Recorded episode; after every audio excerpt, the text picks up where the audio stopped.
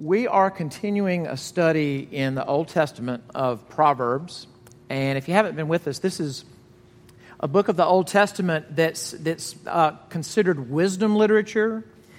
And when you hear the word wisdom, don't, so, don't think so much of getting smarter or more book smarts or being the most well read person in the room, but think in terms of a God given competence to navigate the complexities of life, a skill for navigating the confusion and the complexity of life. Because life is complicated and it throws new stuff at you all the time.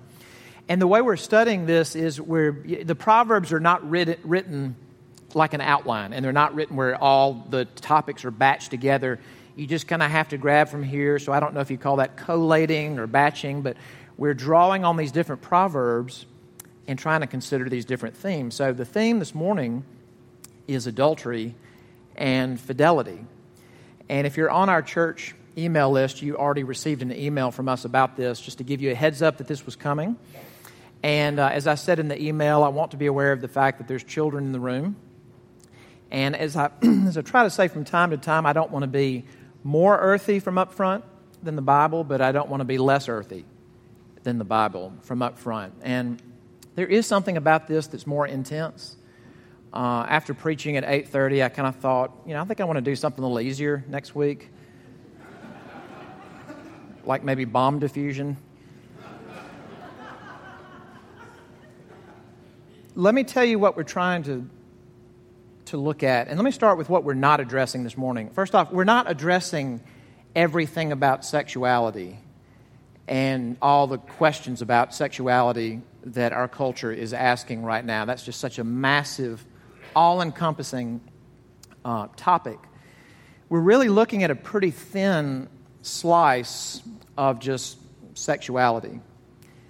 And just so that we're on the same page, and I'm, I'm not trying to insult anyone's intelligence, but there, there really is a good bit of biblical illiteracy on this point. So, just so that we are on the same page, the biblical term for a single person having sex is fornication.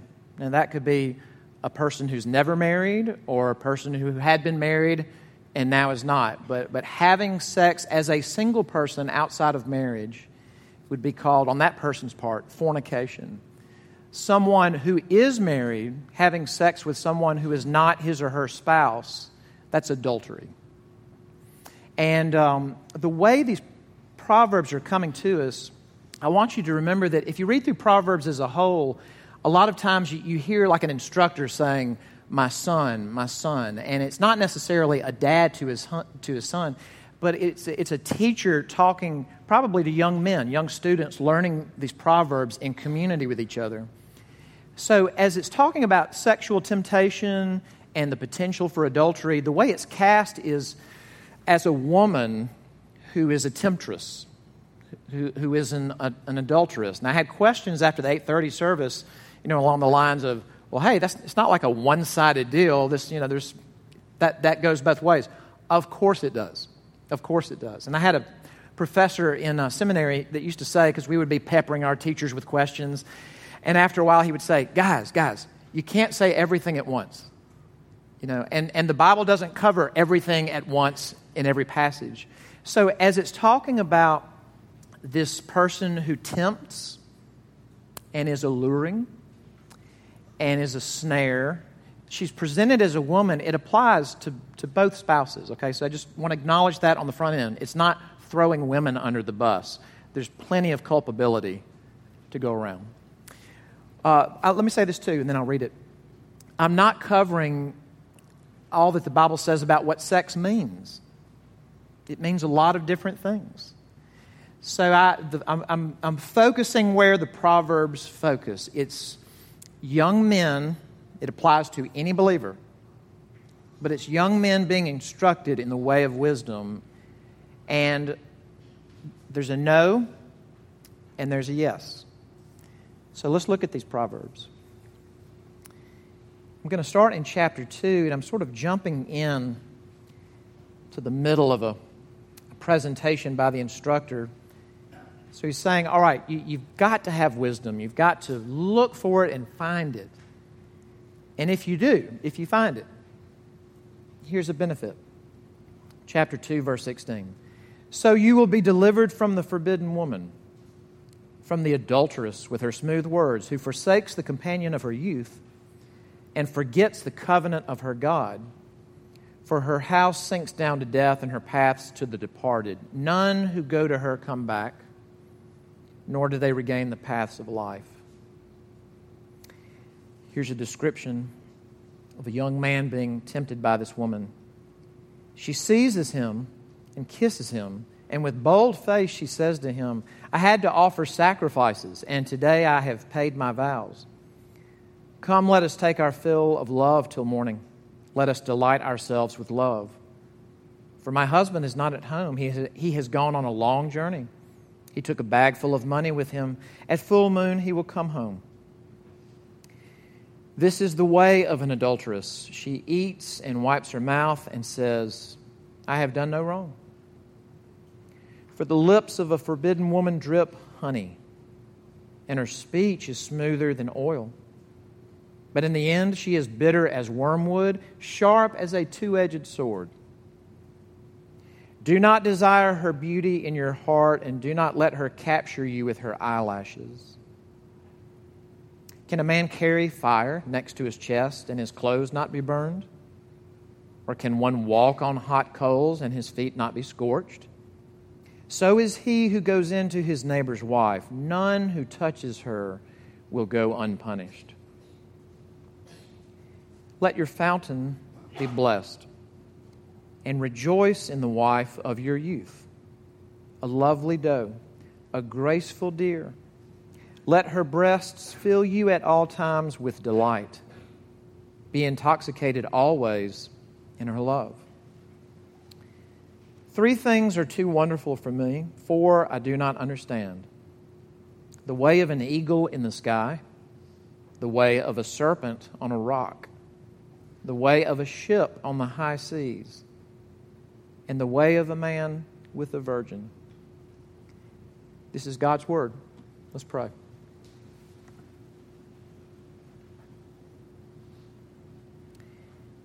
Our Father, we are sexual beings, and our culture is just saturated and charged with it and we have mishandled it. And the way we think about it and feel about it and talk about it is broken. And so we just desperately need your help.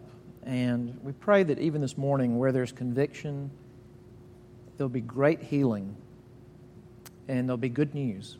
And we ask this in Jesus' name. Amen.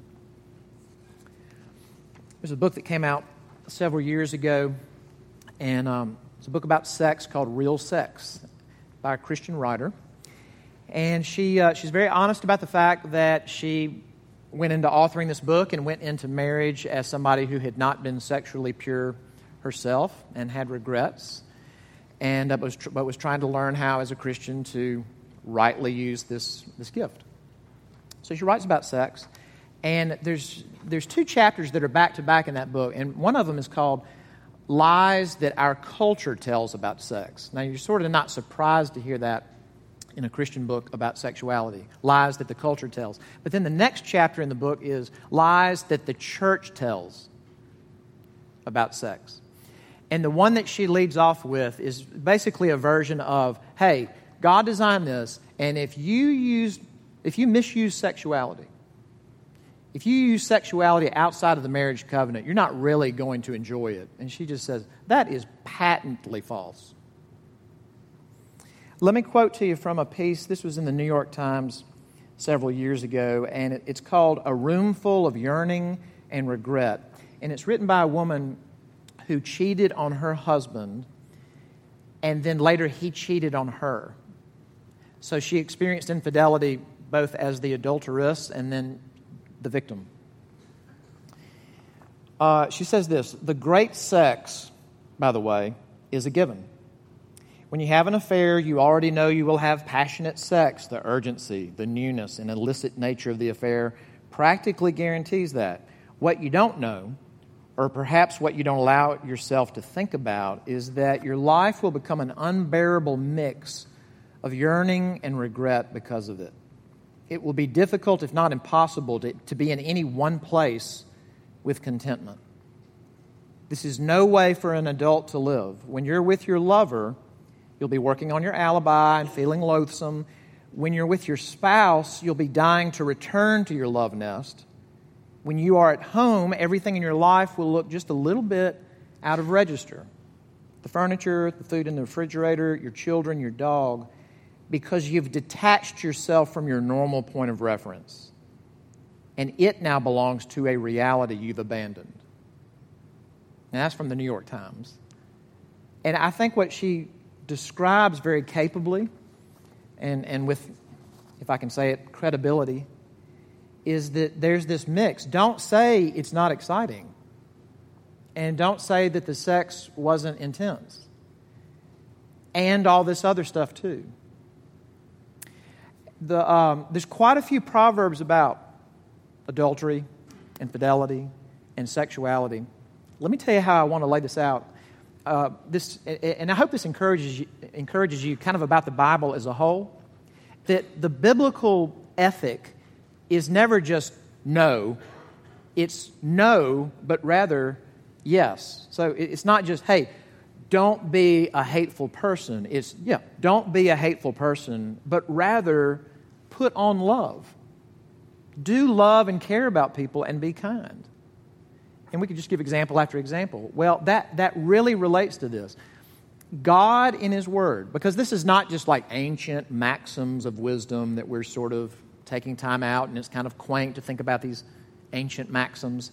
This is God in His Word in the form of these proverbs saying, There's a no to married sex, and there's a yes to married sex. Now, I'm going to spend a little bit more time on the no because of the Proverbs, but I do want to get to the yes, okay? So let's start with the no. What, what we're talking about is what the New Testament book of Hebrews calls the marriage bed. So, what's the no of the marriage bed? First off, you've got this character that shows up, uh, and, and what she's called in, in several Proverbs is the forbidden woman. Like at that top passage, you will be delivered from the forbidden woman, from the adulteress. And then a few down from there, it talks about um, you know, her lips drip honey, the forbidden woman. So when you hear that, who do you think of?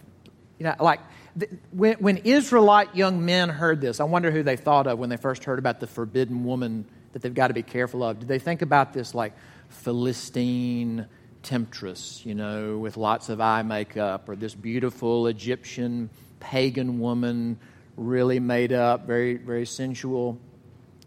And as, as it turns out, who she actually is is really different than that.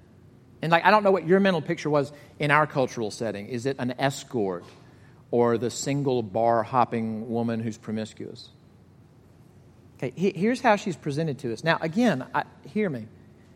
We're using the template that Proverbs gives. This crosses genders. There are men who do this, there are women who do this. But as these young men are being trained in wisdom, what is the description of this person who's a snare? All right, first off, she's married. Now, go back to the first passage. It says, You'll be delivered, up, up at the top, you'll be delivered from the forbidden woman, from the adulteress with her smooth words what who forsakes the companion of her youth. Now who is that? That's her husband. And then go down to the next passage from chapter 7. She goes out, she meets this young man. She says, uh, Let's take our fill of love till morning. Let's delight ourselves with love, for my husband is not at home. So, first off, she's married. But to me, this was even the, the, the bigger surprise. Look at what else you find out about her. Go back to the top passage, verse 17, chapter 2. Who forsakes the companion of her youth and forgets the covenant of her God. Now, that's not a way the Bible talks about the Egyptians or the Moabites or the Philistines. So, what's being described here? A married woman who's what? In the community of people who are in covenant with God. He's describing an Israelite. And look at this next passage. Again, from chapter 7, that second passage. she's talking to this young man, and you know, she seizes him, she kisses him, and she says to him, I had to offer sacrifices. And in Hebrew, it says, I had to offer peace offerings. Those are Israelite offerings. And today I've just paid my vows. So, in other words, this is not the, you know, seductive, temptress, Las Vegas call girl. This is the married woman in the covenant community. And, you know, of all the jarring things that I'm going to say this morning, uh, this one is especially jarring to say as a pastor. You know, when you hear about pastors falling through adultery uh, or other church staff, I mean, overwhelmingly, with whom do they fall? Is it usually escorts or prostitutes? I mean, that, yeah, that can happen. But overwhelmingly, they fall with whom? A married woman in the church. It strikes very close to home. Uh, but here's the problem she's in the covenant community, but she's not in the covenant community. She's, she's forbidden. In fact, some translations say she's strange. Think about it this way. Uh, in one of the newer Planet of the Apes movies, there's this, this big fight scene between the lead ape, Caesar, who's a good ape, and Koba, who is a very bad ape. And apes respect strength, so it's sort of like a fight to the death as to who's going to lead, you know, the apes. So Caesar and Koba, they're just going at it, and finally you get one of these movie moments where Koba is hanging off this precipice, and Caesar grabs him. So it's one, it's one of those kind of movie scenes like that. So Koba's hanging there, and he looks up at Caesar. And this is after Koba's been trying to kill him. He's killed other apes. He's been shooting at apes, and he quotes to Caesar one of the like main laws of the apes. It's sort of like out of their Ten Commandments. Apes do not kill apes. So Koba is looking up at Caesar as he's got him. After Koba's been trying to kill him and says, Apes do not kill apes. And Caesar says, You are not an ape. Boop. Now that's interesting because Koba is an ape externally, but he's not an ape. In the New Testament, Paul, who Hebrew, Jewish, devout Jewish, he says in his letter to the Romans, not everyone who's a Jew outwardly is a Jew inwardly, a heart Jew. Or in another place, he says, not all Israel, like ethnic Israel, is Israel. And that's true. This is an example of a woman married in the covenant community, but she's not married and she's not in the covenant community in here. And, and one way you see that, that manifest itself is, uh, well, just how she thinks about what they're doing and, and love itself. Look at that second passage again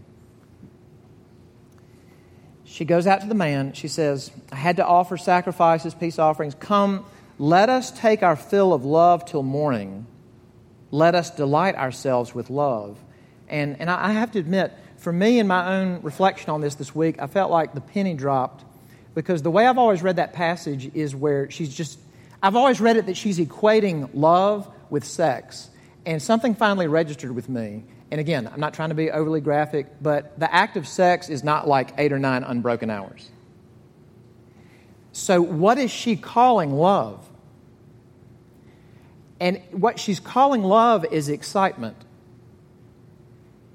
And that, that actually can give us a lot of insight because here's the thing if, if you equate love with an experience that is exciting, to your insides, like how you make me feel, the connection I feel with you, the chemistry and the spark I feel with you. As you know, if this is a married young man, as he experiences that with her, and then the next day he goes back to his home, what does he go back to? Chores, the mundane, the day in, day out, long term commitment, which feels what? Not exciting. And if you equate love with excitement, at that point, when you go back to the person you've made a covenant with and it feels mundane and drab, what do you feel? Well, then I guess we don't have love, and I, I finally have found love. which frees her up to say what? This is the way of an adulteress. She eats and wipes her mouth and says, I have done no wrong. And she feels that acutely. Man, I know it's kind of cliche and 70s and corny, but it is kind of the how could it be wrong? It feels so right. Uh, what does she use to, to get him? Now, again, cuts both ways. Men use this, women use this, but, but how is she presented? And one big one is words. Go back to the top passage again. You will be delivered from the forbidden woman, from the adulteress with her smooth words. Go down to the fourth passage from chapter 5. For the lips of a forbidden woman drip honey. Now, that could seem more the connotation of kissing, but then it says, and her speech is smoother than oil. How does adultery typically begin? Does it begin with a big, passionate explosion? Overwhelmingly, it begins with what? Talking and time. Coupled with one other thing. Look at that next passage from uh, chapter 6, verse 25. Do not desire her beauty in your heart. That's, that can play into it. Her looks, grab the man. Then it says, and do not let her capture you with her eyelashes. Isn't that weird? And I don't know if that conjures up this image of like just this impossibly seductive kind of Jessica Rabbit woman, and like just her eyelashes almost have air resistance. They're so they're so big. But but think about think about what extended eye contact does, especially if you're if you've got a man and he feels he feels uninteresting and he doesn't feel desired or he just feels bored or he just feels like, oh my goodness, this whole marriage family thing is like an ultra marathon that I didn't know was this long. And then there's this person looking at him, and she's looking at him like he's interesting. She's talking to him like he's interesting. And he feels valued, and he feels interesting. He feels desired, he feels known. And, and that's the bait. And, uh, you know, I don't want us all on eggshells about how much eye contact we make with one another. Did, you know, like, did you hear about the Netflix, the workplace office of Netflix? Now you're limited to five seconds of eye contact with your coworkers because of the Me Too movement. Can you imagine anything as chilling as that? You can only look at each other for five seconds. So, like, in the body of Christ, I think we can have more than that. So don't get a chill if I look at you for longer than five seconds in the sermon or in the lobby. Or if you look at each other for that length of time. But uh, no, there's supposed to be a warmth and an interest and an, an attentiveness between us. But I'm talking about logging time. Time plus words plus connection becomes physical. And then what happens? Uh, chapter 6, verse 27. Can a man carry fire next to his chest? Can his clothes not be burned? Can one walk on hot coals and his feet not be scorched? So is he who goes into his neighbor's wife. None who touches her will go unpunished. Let me read from this article again. This woman who had had an affair, her husband had had an affair, says she was talking with a friend of hers who was considering having an affair. And so she said, I was trying to give her advice. So, I, so quote here I suggested to her, by picturing yourself in the therapist's office with your betrayed husband after you've been found out, and she says in parentheses, and you will be found out. You will hear yourself saying you cheated because your needs weren't being met. The spark was gone. You were bored in your marriage. Your lover understands you better. One or another version of this excuse will cross your lips like some dark, knee jerk Hallmark card sentiment. And then she says this Once the affair is out in the open, you will strive mightily to justify yourself.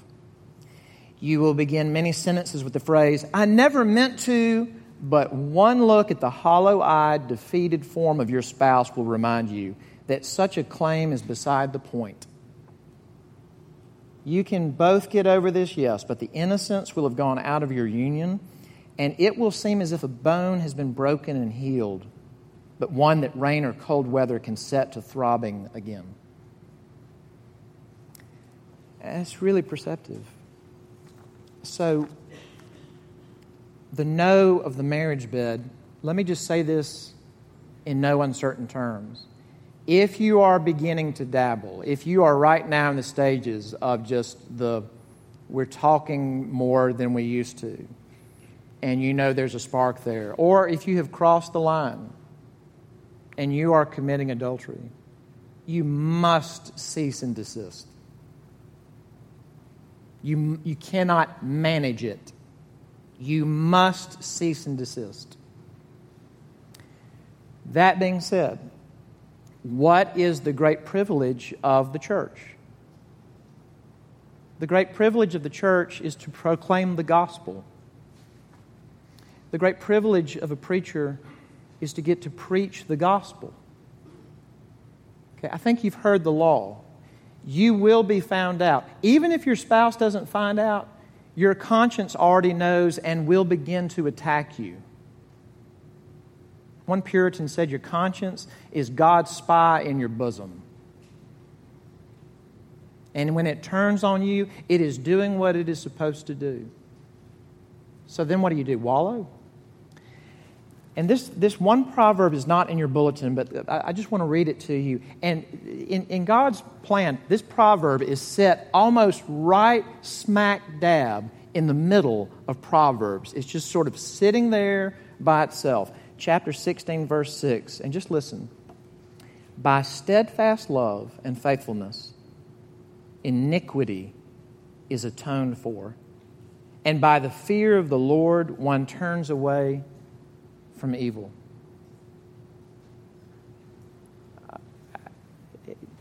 Have you sexually sinned? Single person? Married person? Are you an adulterer? Are you an adulteress? There's no way for this many people to be untouched by this. God is no friend of adultery. But God sent his son for adulterers. And, and when Jesus came and not just proclaimed the good news, but then became the sacrifice for our sins, he knew exactly who he was laying his life down for. He was laying his life down for fornicators and adulterers and people who are absorbed with pornography and every other version of sexual sin and brokenness. And he says, Come to me, all who are weary and heavy laden, and I will give you rest. I'll give you forgiveness from your sins. I'll give you connection to the God who offers you the intimacy that you really seek, that no lover is going to be able to satisfy. And I want you to believe that. That right there in the old 3,000 year old Proverbs is this little beacon saying, hey, hey, hey, this is real. Don't dabble. Don't play. You will be burned. You will be found out. But because of God's steadfast love and faithfulness, your sin can be atoned for. Turn to Him and fear Him and turn from your sin. So that's the no. What about the yes? I'm going to be a little bit briefer, but not, not totally brief. The yes of the marriage bed. A couple of things. Number one, it can be blissful. Uh, next to the last passage, let your fountain be blessed and rejoice in the wife of your youth. And I'm going to emphasize this again it is in the context of marriage. A lovely doe, a graceful deer, let her breasts fill you at all times with delight. Be intoxicated always in her love. And there's a parallel passage in Song of Solomon, which is very erotic. It's veiled, but it's erotic, where you've got this exhortation being given to the lover and the beloved that they are to be drunk with love. Blissful. Um, and it's mysterious. Look at the last, the last proverb. Three things are too wonderful for me. Four I do not understand the way of an eagle in the sky, the way of a serpent on a rock, the way of a ship on the high seas, and the way of a man with a virgin, and that would be either a man on the way to marriage or one who's just now reaching it. And it's great. It's like at, one level, you could explain all this stuff with physics. Like where we live, our house, we, I don't see eagles, but we have these red-tailed hawks. And you'll hear it, it's a very distinctive hawk screech. And so sometimes you'll look up, and especially in the summer, warm air, and it's kind of, I guess you'd say thermals, and you've got these hawks just, you know, like Oklahoma says, making lazy circles in the sky. So they're just kind of up there doing their thing, and I guess they're looking out for mice and lunch and all that, but they, it's like they're just kind of, ah, I don't know, I just like it. I'm just going to do this for a while. Or it's like when you're at the beach and there's some one of these, you know, coastal birds, and it's just, you know, like sometimes they'll almost just fly beside you, and you think, what are you doing? Like you're not getting anywhere. Why are you going into? They, I, you know, you could explain it all with physics, but it's like it's sort of a mystery. It is a mystery.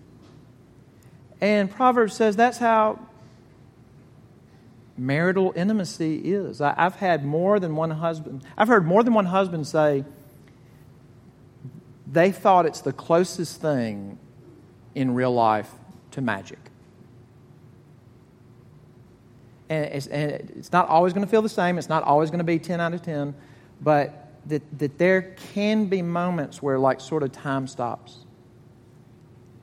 And the grind of life, you don't feel it like you did. And you feel this connection. And dare we say it, you don't just feel your spouse's love, but you feel that God loves you. And He wants you to feel that. And there's a real irony, too, that, uh, well, let, me put it this way. There's a Southern writer from North Carolina, a guy named Richard Weaver. Uh, he said, he, I love this statement. He said, efficiency and charm are mortal enemies. You know, if you want to go for just efficiency, optimization, great. You'll get a lot of stuff done, and you'll have very little charm. So, what is the implication of that for the bedroom for a husband and wife? You know what? There are probably more and more spouses who have sexy appearances now into their 40s, 50s, 60s because they are working out and they are disciplined and they are regimented and they are careful about their diet and they only eat clean food and they hydrate with a certain kind of water. And that can all be great stuff to be a good steward of your, of your body. But if what that does is sort of your whole life is just goal and task and discipline and future orientation, that's terrible for the bedroom. Because the bedroom is about the present and about savoring. I mean, I, lo- I love this proverb. Uh, the next to the last one saying it's like this could be talking to a 60 something 70 something plus year old husband saying look at your wife. And it doesn't talk about, you know, wow, she used to be your pretty wife. It says in the present tense, would you look at her and what she is to you? This loving doe, this graceful deer. And would you just slow down and look at her and delight in her?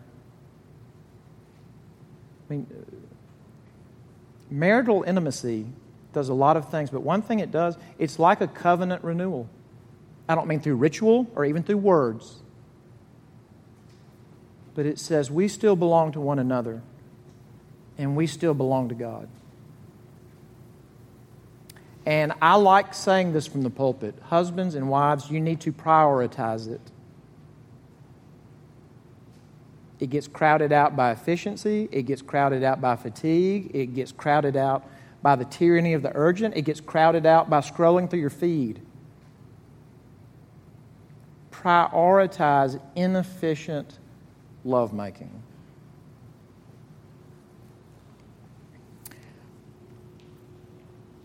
Good to be in church today.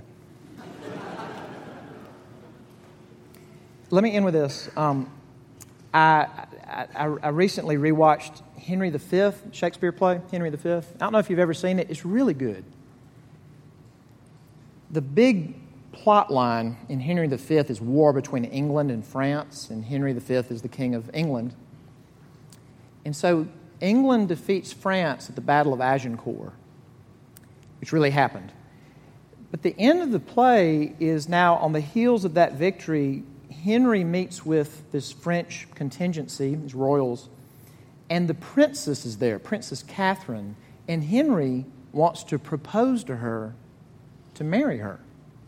So, like, they're just coming off this wiping out of the French military, and now he's coming as enemy number one and saying, I want to marry this, this French princess and Catherine.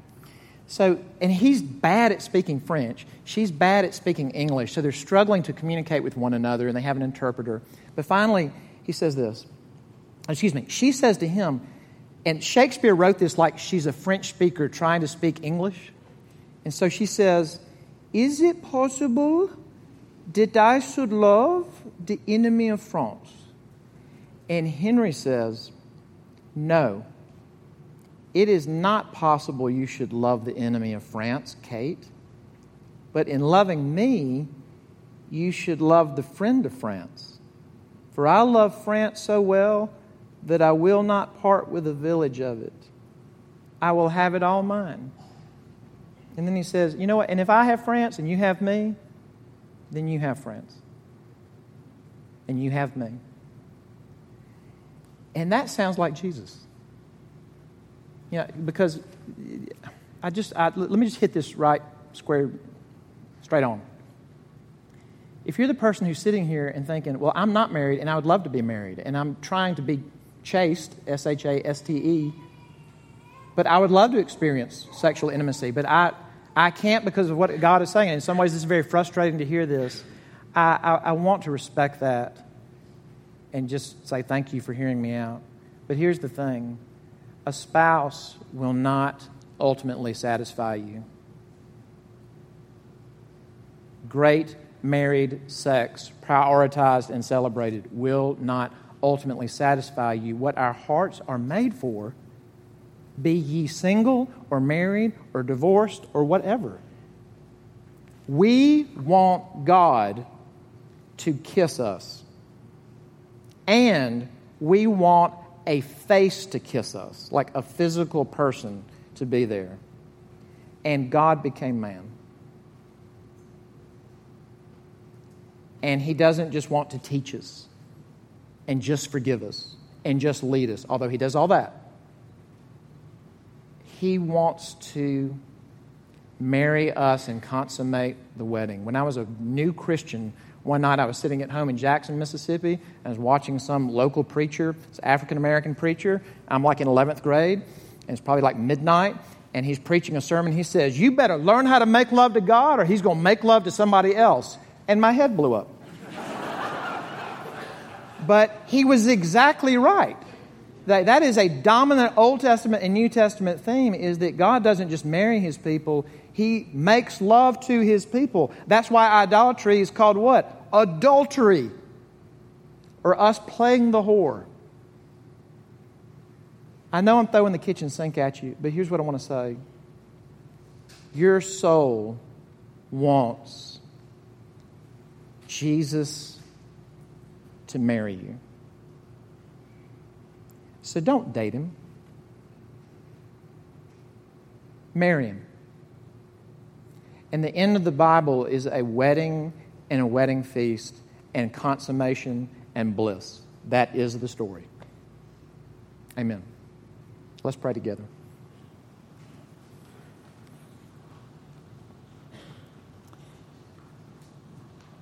Father, where there's been conviction or cutting, please pour in the balm of the good news and heal and comfort turn our hearts to you. Grant us repentance. Grant us purity. In Christ's name we pray. Amen.